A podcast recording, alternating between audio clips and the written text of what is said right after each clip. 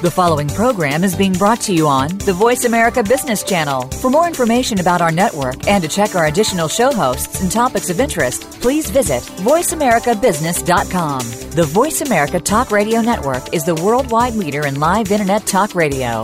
Visit voiceamerica.com. The views and ideas expressed on the following program are strictly those of the host or guests and do not necessarily reflect the views and ideas held by the Voice America Talk Radio Network, its staff, and management.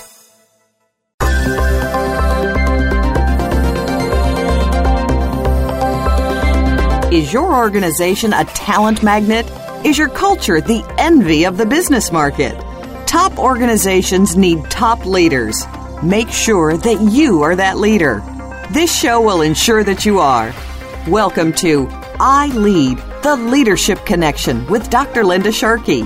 Leaders today are more than just results. They are about creating legacies of great people, driving winning organizations, and raising the bar for themselves and that of their teams. Now, here is your host, Dr. Linda Sharkey. Welcome. I'm Linda Sharkey, your host of I Lead the Leadership Connection, and we've got a great broadcast today.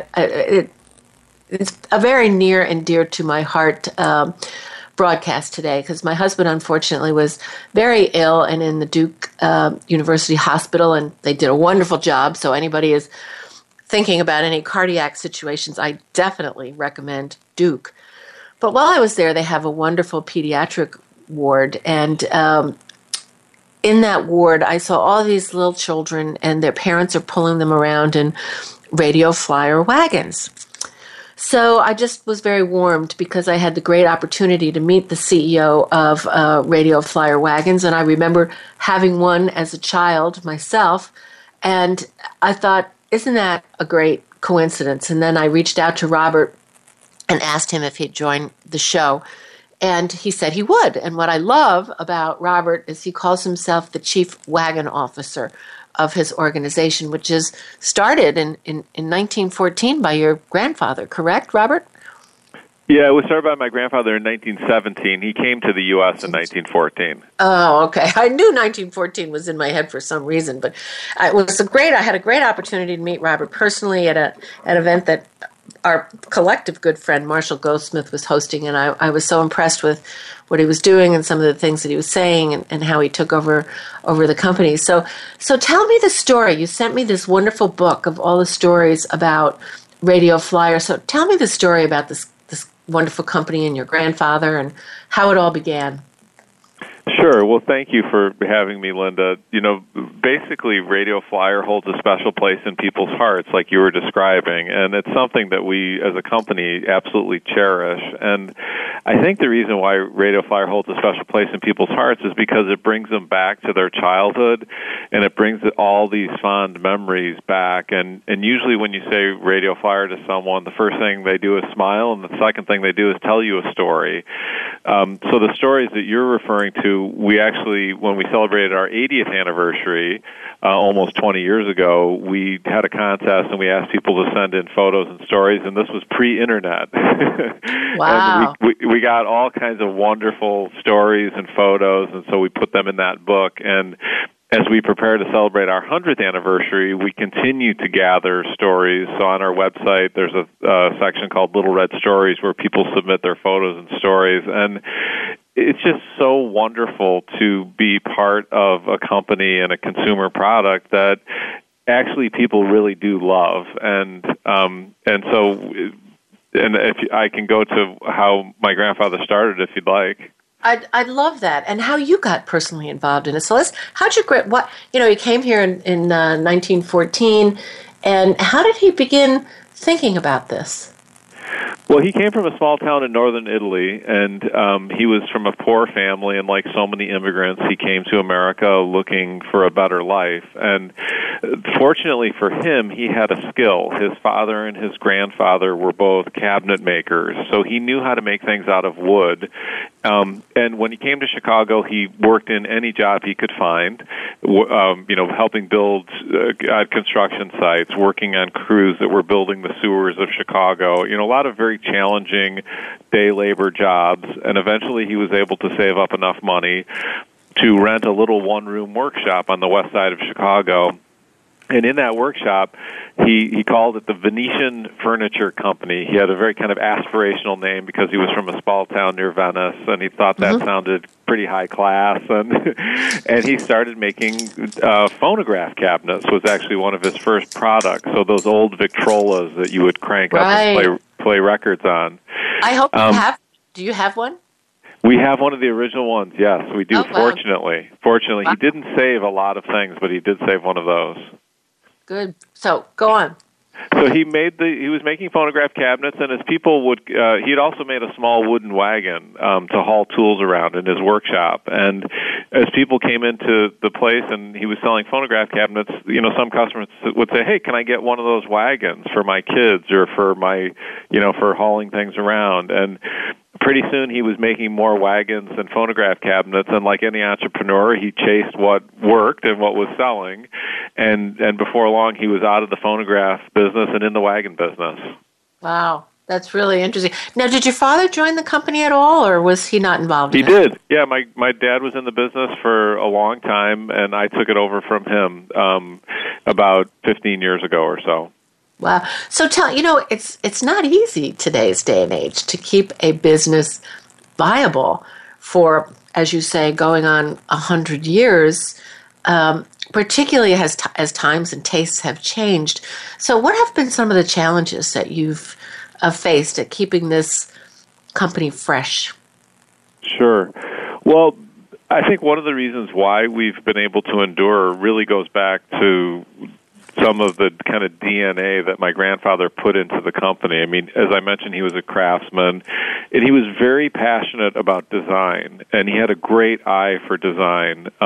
So I mentioned how he started making wooden wagons. Well, shortly after that, he was introduced to the steel stamping technology from the auto industry, and he realized that he could apply this new technology to his product in order to mass produce it.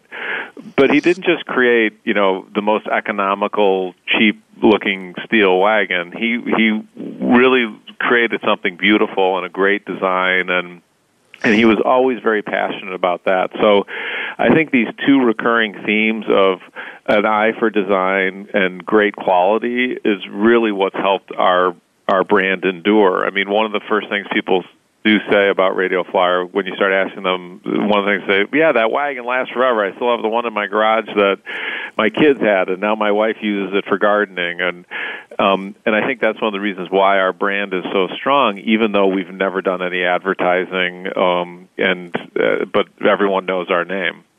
Yeah, they definitely do. I wanted to ask you, what in growing up, what were some of the biggest leadership lessons that you learned from your grandfather? Well, really, I learned my leadership lessons from my dad, because my grandfather while he died when I was about 20 years old, he had Alzheimer's, so by the time I was really old enough to have those kind of adult conversations, he wasn't able to have them, and so I really picked it up, you know, my grandfather's values through my dad. And you know, my dad is a very humble person, and he always felt that, you know, the product should do the job of advertising, of marketing, of communicating with people. And if you create a great product over time, it will always, you know, great things will always come back to you. And I remember when I was young, I mean, this was pre-social media age and everything, and I didn't really know that much about the company as a kid. And so when I was in sixth grade, my social studies teacher gave us an assignment of writing a paper about something interesting about Chicago's history. And so I went home, and my mom said, well, why don't you do it on what Nono? Nono was what we called my grandfather. That's the Italian word for grandfather. Right. So why don't you do it on what Nono did at the Chicago World's Fair in 1933? And I said, well, what did he do? And so I did this research paper, and I found out, and that's really when I kind of learned my grandfather's whole story, this wonderful immigrant story where he built this company. And at the 1933 World's Fair, he realized there was this huge opportunity to kind of showcase this new product to the world, this steel little red wagon that we've come to know is so iconic. And so he commissioned a very prominent Art Deco designer to design this 45-foot-tall boy on a wagon. And it was this really cool Art Deco design, and that's when the name Radio Flyer was introduced to the world. And he chose the name Radio Flyer because he was enamored with radio because it was a high-tech buzzword, and flyer because of flight in Lindbergh. So the two words, while they had nothing to do with the product, were just cool, futuristic words, and he put them on the wagon. And that was really a watershed event for the company. And in the course of doing this paper as a sixth grader, I really fell in love with the story and the brand and what it means to people.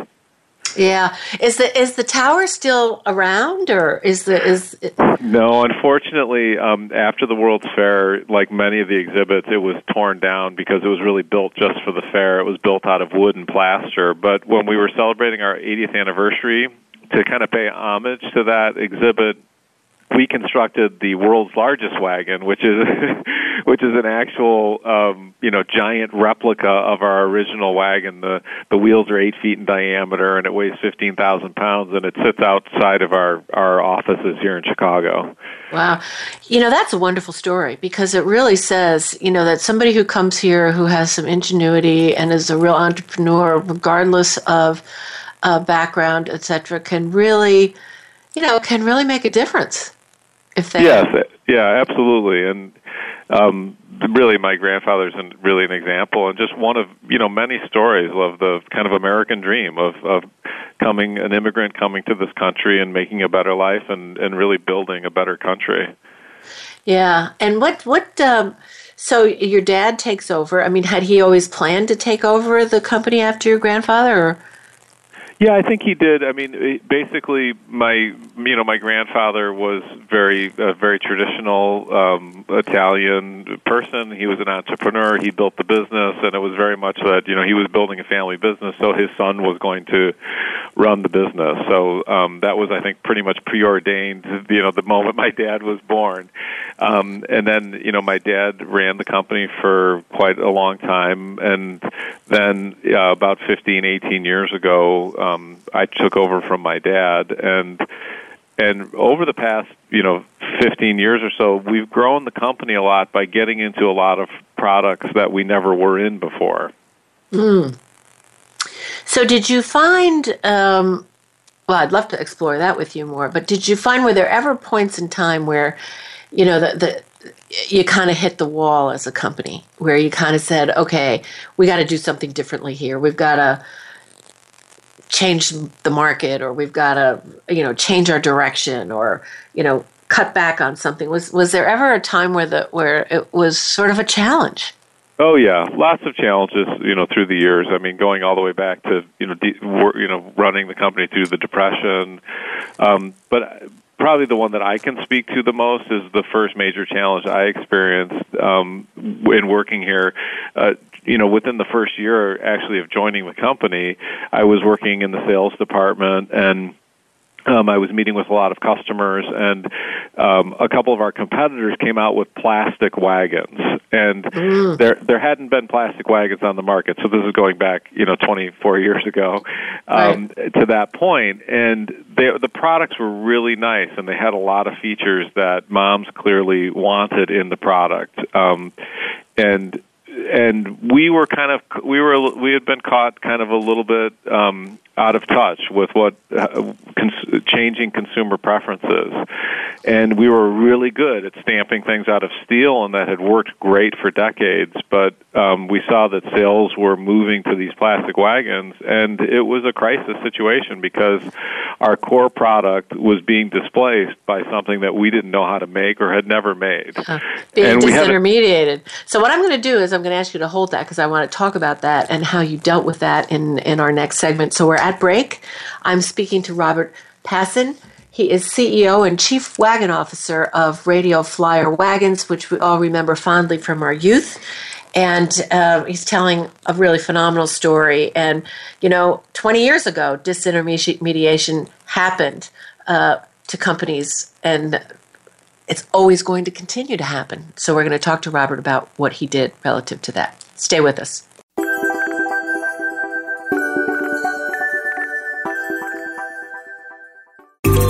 out what's happening on the Voice America Talk Radio Network by keeping up with us on Twitter. You can find us at Voice America TRN.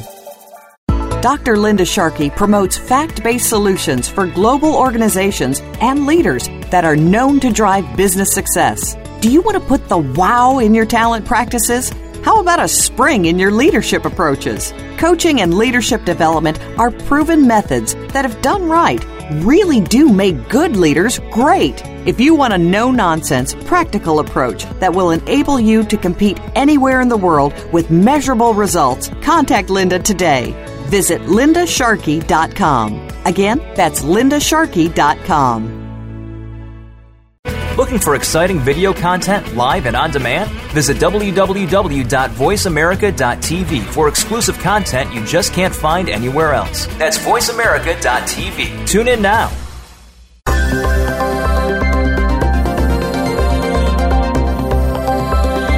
You are tuned in to I Lead, the Leadership Connection. To speak to Dr. Linda Sharkey or her guest, please call in to 1-866-472-5790. That's 1-866-472-5790. Or you can tweet the show at #ILeadTLC. We'd also love to hear from you by email. The email address is radio@lindasharkey.com. Now, back to I Lead, the Leadership Connection.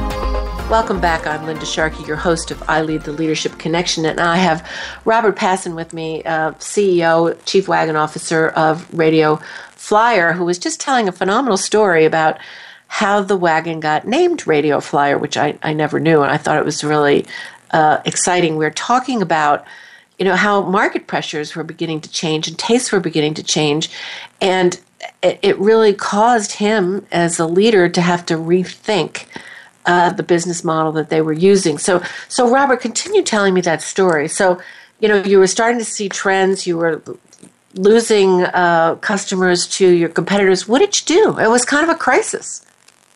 It was a crisis. I mean, we had to ask ourselves the question, which was, you know, would consumers accept a plastic wagon from Radio Flyer? Because we'd always been known as steel and wood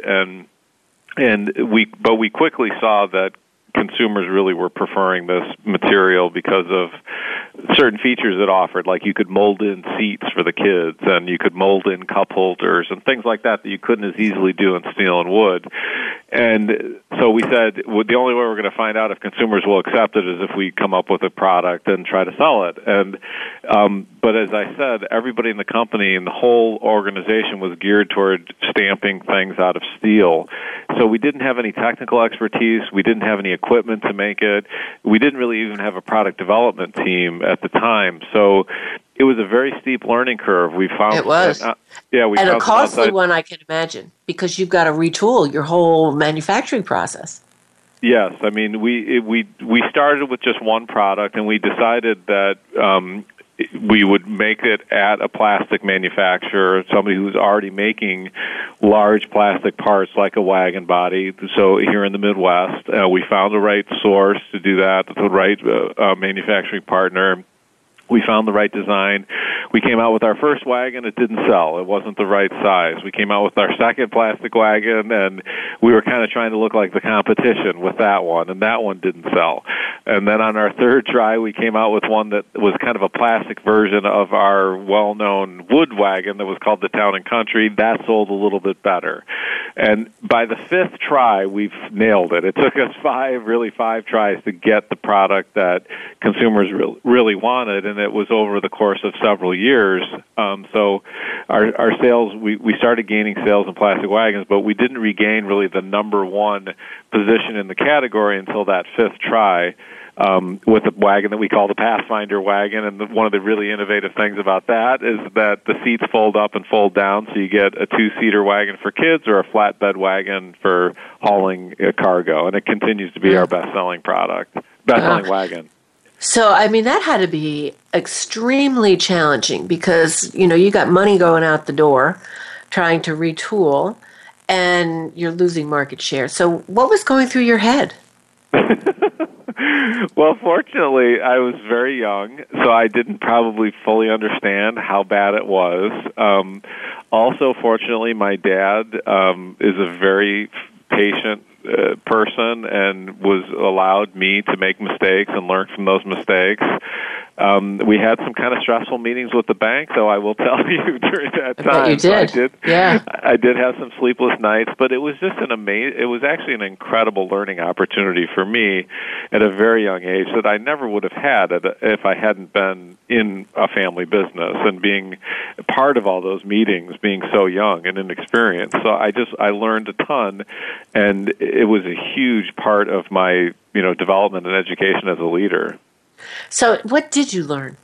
And what did you learn about yourself and as you reflect on this and leadership?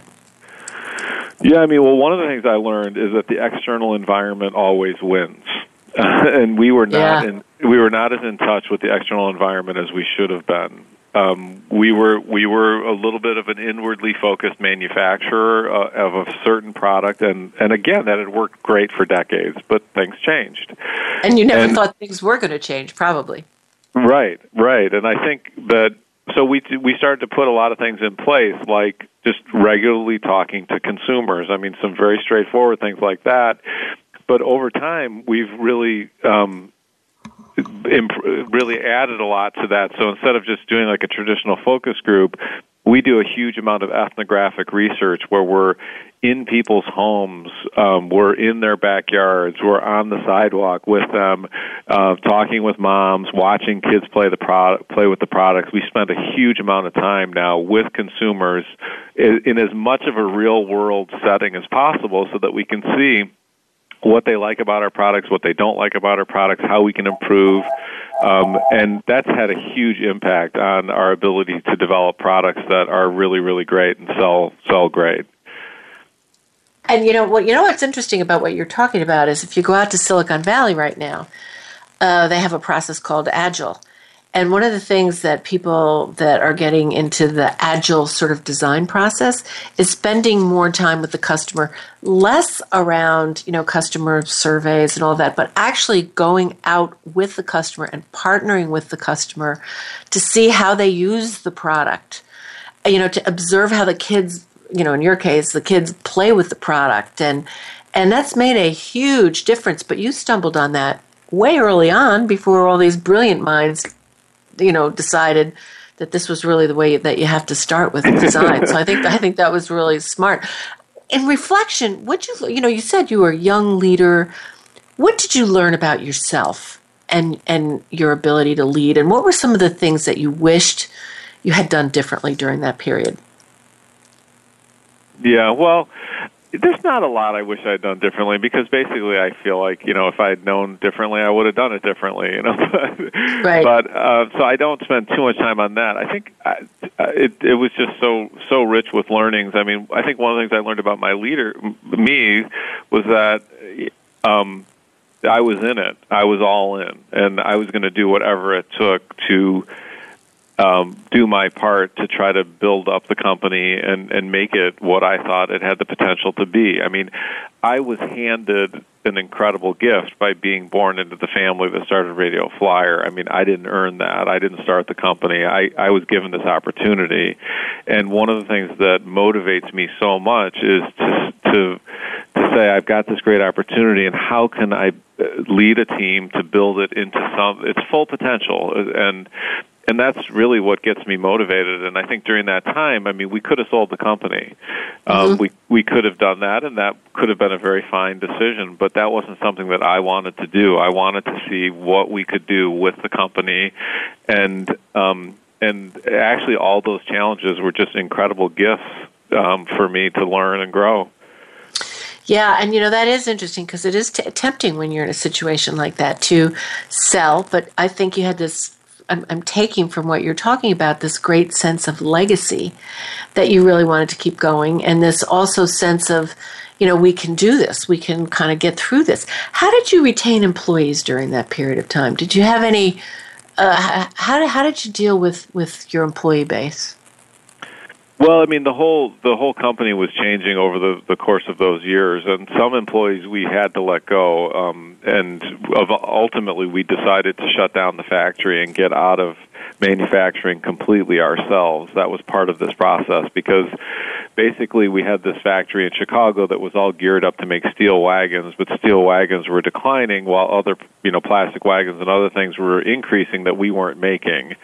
So the economics of running a factory just became not tenable anymore, and we just couldn't make it work. And we also decided that, we're going to be in all these different kinds of products beyond wagons, and every product that we're in has different manufacturing requirements. Some are steel, some are injection molded plastic, some are blow molded plastic. So there's all these different processes and materials, and we know for the size company we are, we can't be great at all those different manufacturing processes. But we decided what we can be truly great at is nurturing and stewarding the Radio Flyer brand and building an awesome product development, design, and marketing team that can take us to new levels. And that's what we're going to focus on, and then we're going to partner with manufacturers to make the products. Yeah, that's really great. How would you say the culture is, and how important is that to you at Radio Flyer? Well, the culture is huge. I mean, as Peter Drucker says, culture eats strategy for breakfast, and I really believe that. And last year we were recognized by Fortune magazine as the #1 best workplace in the U.S. for companies under 300 employees. So Google's #1 for the big companies, we're #1 for the little companies. Which is huge. That's huge, by the way. It's huge, and that's been a long journey, and with something we've been working on for a long time. I mean, our company was always a great place to work when my grandfather ran the business and my dad ran the business. I think what's different now is that when I came into the business, the culture was a little bit stale. It was a kind of a manufacturing culture. It wasn't super innovative and creative. But now we have built up a really, really creative, vibrant team that is really passionate, and it's happened over time. This has been years in the making. I have an amazing HR leader who has been a key part of the key architect in helping build this culture, but it's really been built one person at a time, really being selective, hiring great people, and they're the ones that are really creating this great culture.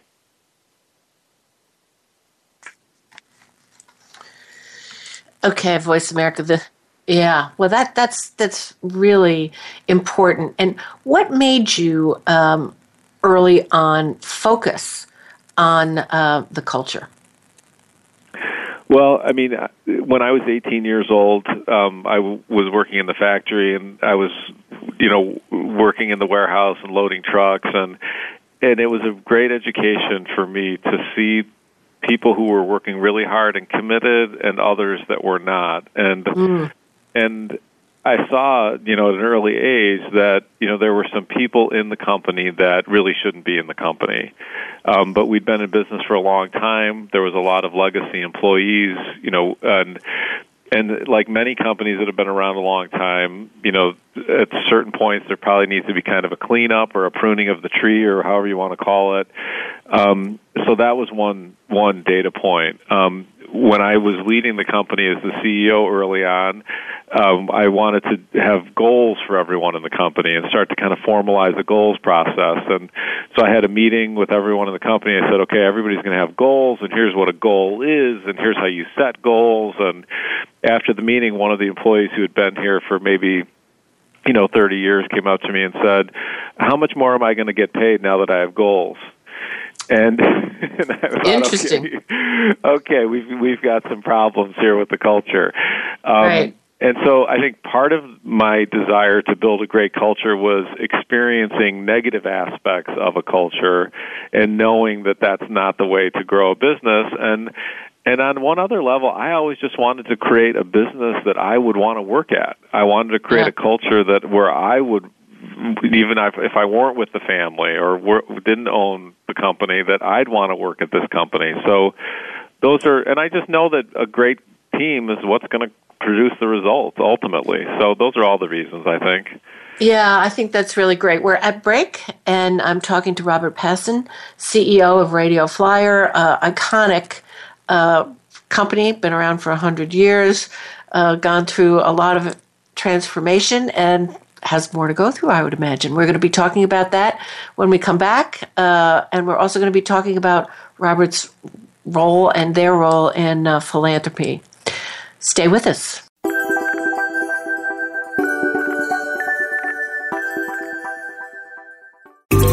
Out what's happening on the Voice America Talk Radio Network by keeping up with us on Twitter. You can find us at Voice America TRN. Dr. Linda Sharkey promotes fact-based solutions for global organizations and leaders that are known to drive business success. Do you want to put the wow in your talent practices? How about a spring in your leadership approaches? Coaching and leadership development are proven methods that, if done right, really do make good leaders great. If you want a no-nonsense, practical approach that will enable you to compete anywhere in the world with measurable results, contact Linda today. Visit lindasharkey.com. Again, that's lindasharkey.com.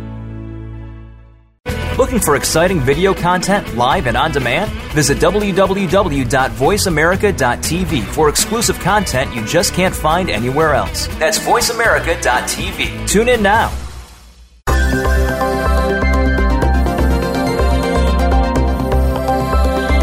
You are tuned in to I Lead, the Leadership Connection. To speak to Dr. Linda Sharkey or her guest, please call in to 1-866-472-5790. That's 1-866-472-5790. Or you can tweet the show at hashtag ILeadTLC. We'd also love to hear from you by email. The email address is radio@lindasharkey.com. Now, back to I Lead, the Leadership Connection. Okay, so welcome back. I'm Linda Sharkey. I'm your host of I Lead the Leadership Connection, and we're talking to Robert Pasin, Chief Wagon Officer of Radio Flyer, and he's just been telling us this incredible story about this incredible organization, which is one of the best places to work, or the best place to work, number one, for small businesses with employees under 300. We're talking about the culture and experiencing negative elements and seeing that firsthand. You know, that's a tough one for a lot of people, Robert, because, you know, people will be there a long time, and it's very hard sometimes for people to, for leaders to do the appropriate pruning that they really have to do. And it's a painful process. How did you deal with that? Well, in terms of changing the culture, ultimately we did have to let a lot of people go, which was very, very difficult. And we did it over time. We had early retirements. We did a lot of things to make it as palatable and as humane as possible for people.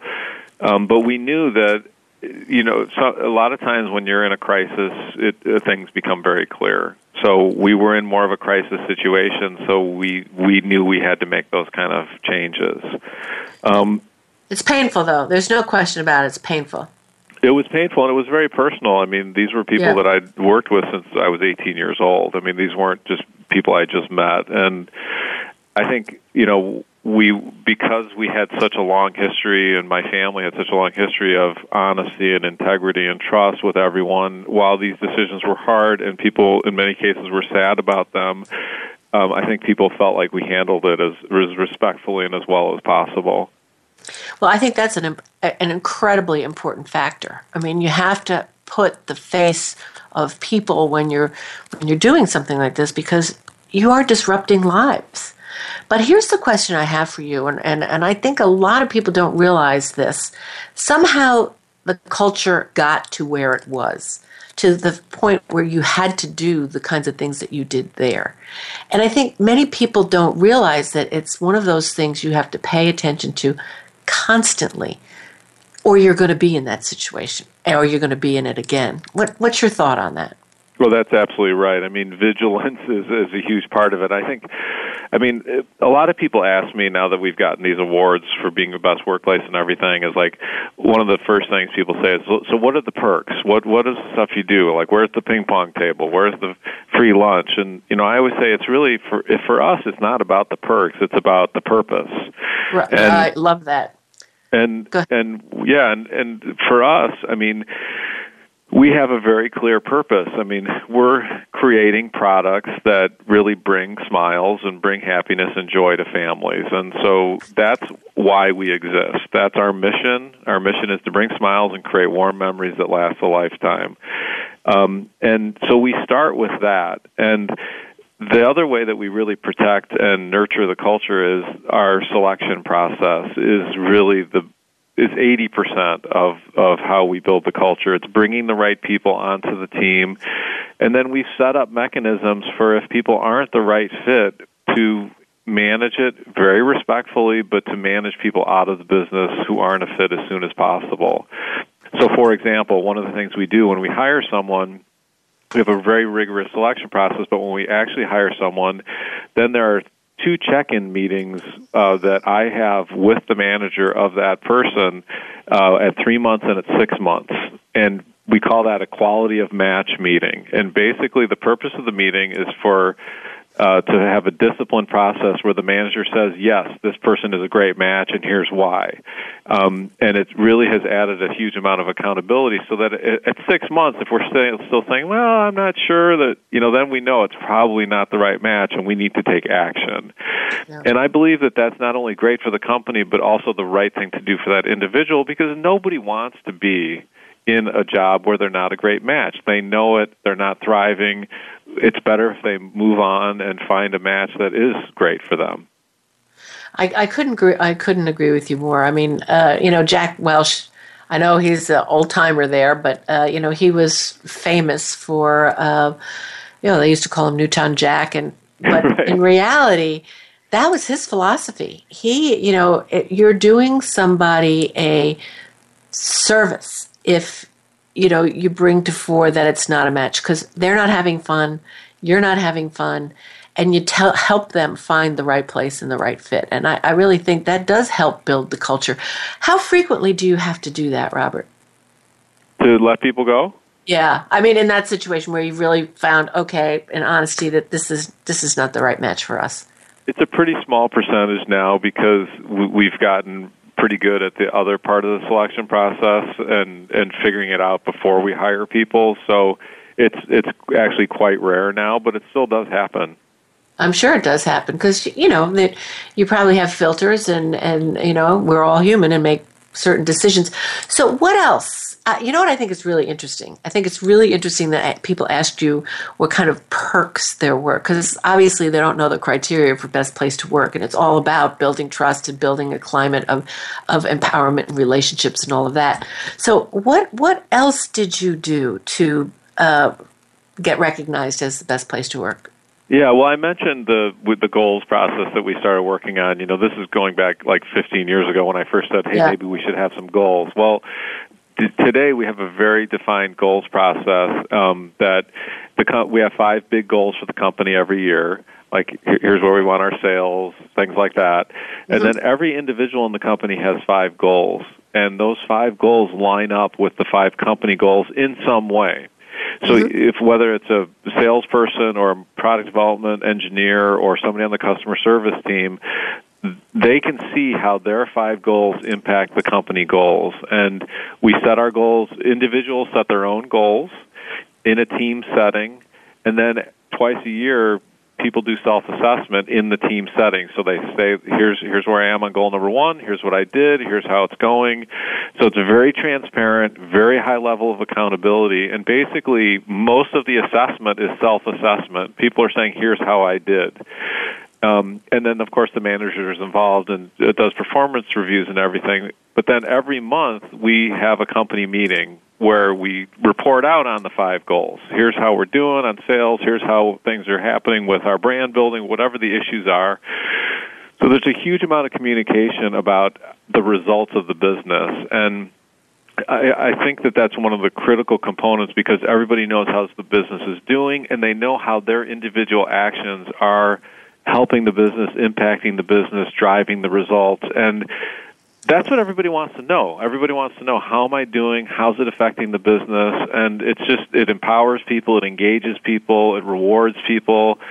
We have a lot of celebrations and a lot of recognition, because we know that, you know, we're going to get better at what we measure. That's our goals, and we're going to become what we celebrate. So we do a lot of that. I love that. Better at what we measure, and we become what we celebrate. And we become what we celebrate. I love that. Become what we celebrate. That is really great. So, you know, you learned a huge lesson in, you know, the steel wagon moving to the plastic wagon. And you mentioned early on in the show that you've now branched out to other products. What was your rationale for doing that, and what are some of the other products that you have? Yeah, I mean, the rationale was basically that we have this amazing brand that people have grown up with, and when we started to do market research and talk to consumers, they'd say things like, well, you guys make tricycles, right? I'd say, no, we don't make tricycles. And then they'd be like, well, wait a second, I thought I had a Radio Flyer tricycle as a kid. And I'd say, oh, really? What did it look like? And they'd say, well, it was a red tricycle. It had chrome handlebars. It had a big bell on it. It had two steps on the rear deck. It had black tires. And they were describing to me the tricycle they had as a kid, but it wasn't a Radio Flyer tricycle. We never made tricycles. So I said, wow, that is an amazing opportunity for us. And what people were doing was just basically associating this classic product with our brand, because we've been around forever. And so we made a tricycle that looked exactly like the one they were describing.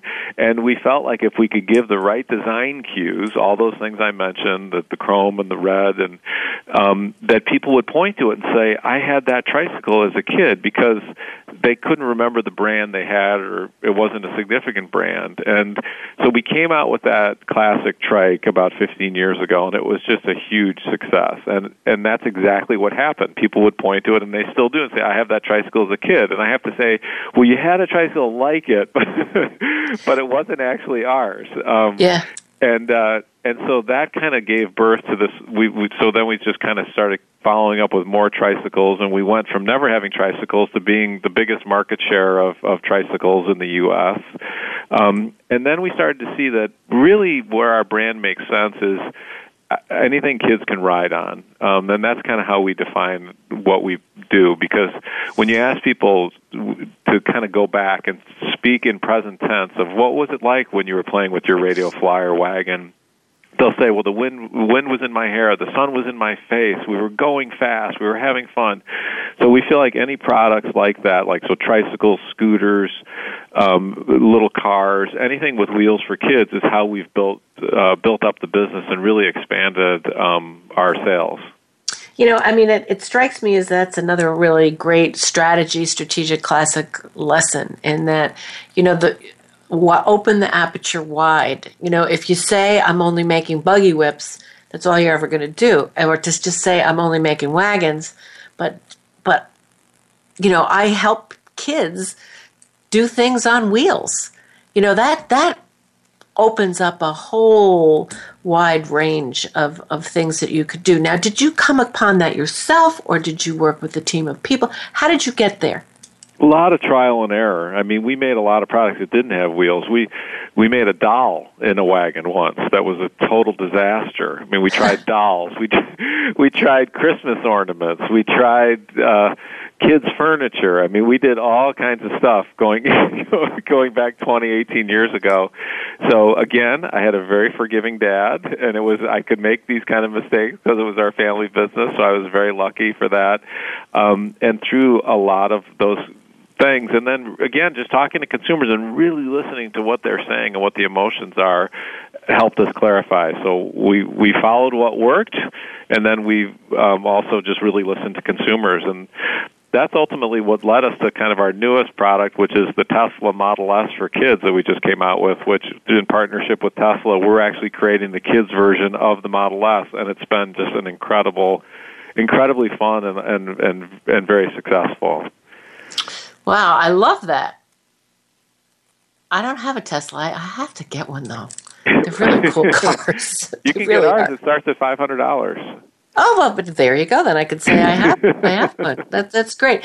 We are at break. Stay with us. We're talking to Robert Pasin, Chief Wagon Officer, Chief Executive Officer of Radio Flyers, a real growth story, a wonderful growth story of a privately held company that is just doing some wonderful things. When we come back, we're going to be talking about Robert's leadership style, their philanthropy, and then we have a couple of questions that have been emailed in. So stay with us.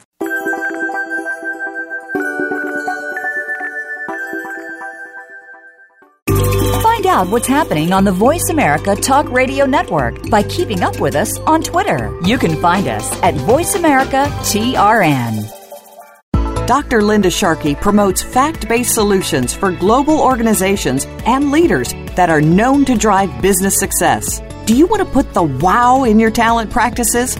How about a spring in your leadership approaches? Coaching and leadership development are proven methods that, if done right, really do make good leaders great. If you want a no-nonsense, practical approach that will enable you to compete anywhere in the world with measurable results, contact Linda today. Visit lindasharkey.com. Again, that's lindasharkey.com.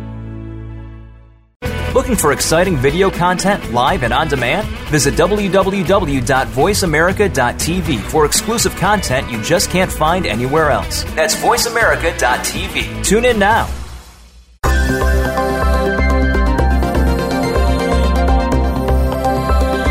You are tuned in to I Lead, the Leadership Connection.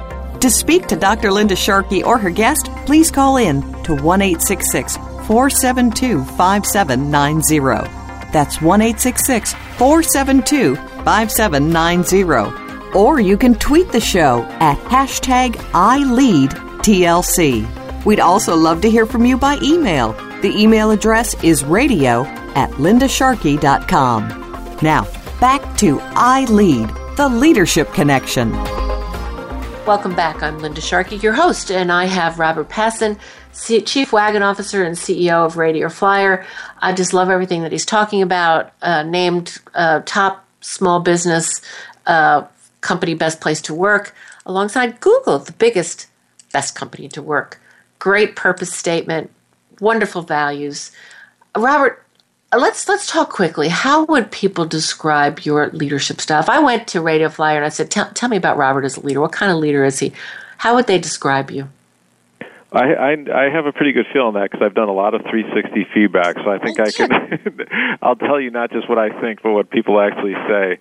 People say that I'm really committed, very passionate about the business, very involved, open, fair, will always listen, and can be perfectionistic, very high standards, can be picky about stuff. So I think they would say all those things. Great. And what would they say your values are? Well, I think they'd say my values are really the company values. I mean, we call our values the Little Red Rule, which is kind of our spin on the Golden Rule, and that's every time we touch people's lives, they'll feel great about Radio Flyer. I love that.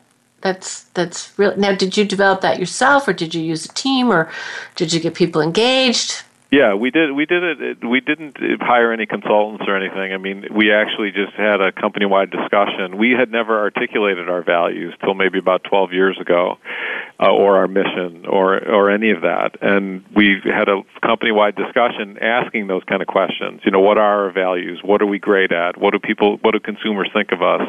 And that's when that kind of emerged from that process. And how important overall has that been to you and your company? I think it's been really important to articulate them. I mean, one of the things I've said to our team in going through that process, we didn't just make this stuff up. It was coming organically from the people who work here who really know the business. And so I think we were just naming things that were really there, and I think that was part of the power of it, because it wasn't like we brought in a consultant to come up with some slogans. And then instead of just putting posters on the wall with our mission and values, we've incorporated it into all of our performance metrics. So on our performance review, everybody gets evaluated on the results they deliver, but also on the values, and they're equal. Wow, that's beautiful. I love that. That's very important.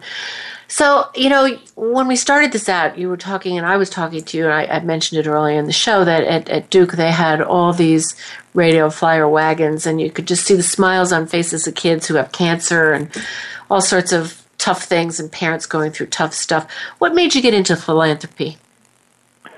Well, we've always given back to the community. I mean, my grandfather was that way, and my dad, and so they always felt like we've been given so much wonderful opportunity in this country and in life that we should give back. Starlight specifically, really, that's our partnership where we give away wagons to them and they give them to the hospitals. That really came about, again, some hospitals were using wagons. We saw that. We wanted to find a partner that could help us do it on a bigger scale. And so we've given thousands of wagons to hospitals through the years that way.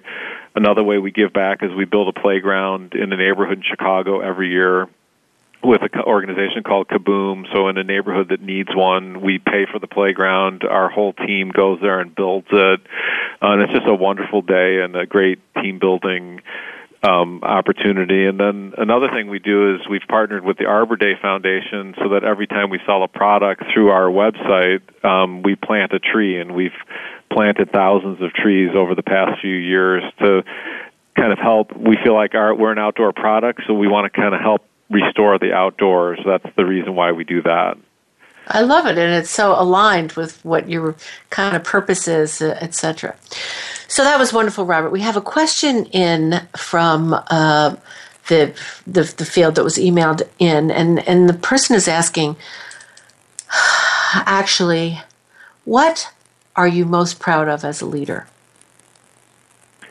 Yeah, I think what I'm most proud of as a leader is, building the team and the culture of the company that's here today, that's creating all these wonderful products and doing all these great things. I mean, I'm the leader, I head it up, but the team is the one that's doing all of this, and I'm just so proud of the team we have here and what they're doing. Yeah, that's really great. And the other question that came in is somebody who's starting out as an entrepreneur and they're looking to see, many entrepreneurs are very much involved in the product themselves and are not really people that can lead a company. And that's kind of been documented. So this individual is asking, what kind of advice do you have for him to stay relevant as a leader or to become relevant as a leader in an entrepreneurial environment? Well, I would say feedback is one of the critical ingredients to becoming a better leader and building your leadership skills. I mean, I went to an all-boys Catholic military boarding school. And while that sounds like a scary environment, it was actually a wonderful experience. And at the age of 14, I had an ROTC class, and they said, leaders are made, not born. The Army believes that. And it was a real... I believe that too, actually. Yeah, I do too. And it was an awareness for me at a very young age that actually leadership isn't some mystical thing. It's a skill that can be taught and can be learned. And so I think if anyone views it that way and just says, I'm not that kind, I'm an inventor person, I'm a creative person, I'm not a leader. If you view it as a skill that can be learned, and you get feedback, and you have to get anonymous feedback from everybody that works with you so that they can see so you can see how they see you. That's the first step in trying to get an awareness of and where you can maybe just stop doing a bunch of stuff that's annoying people. Usually that can be the biggest part of becoming a better leader. So I would kind of start there and see where it takes you. Yeah, that's good. I bet you got some. Did you get painful feedback ever? Yeah, I got some. Not super painful, but I definitely got awareness on things. Like the first time I got a 360, which was maybe 15 years ago, one of the things that came out was that I can use humor to dismiss people or to shut down conversation. So I wasn't aware of that. I just thought I was being funny, but actually it was kind of annoying to people. So I tried to stop doing that. That was great. Well, Robert, thank you so much. I could talk to you so much more. What a great company. What a great story. What a wonderful product. And I have a baby shower for somebody tomorrow. And actually I got them a Radio Flyer wagon for their child. So thank you.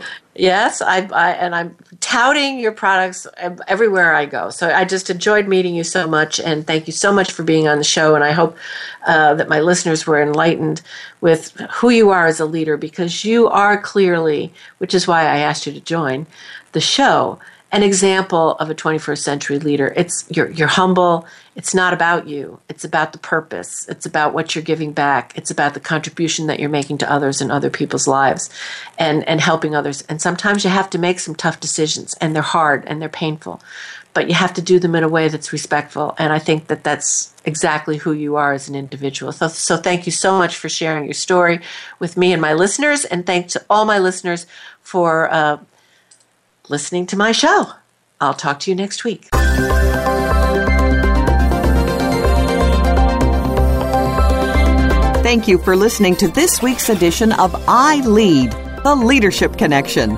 Please join Dr. Linda Sharkey again for another show next Thursday at 2 p.m. Pacific Time, 5 p.m. Eastern Time on the Voice America Business Channel. Have a successful week.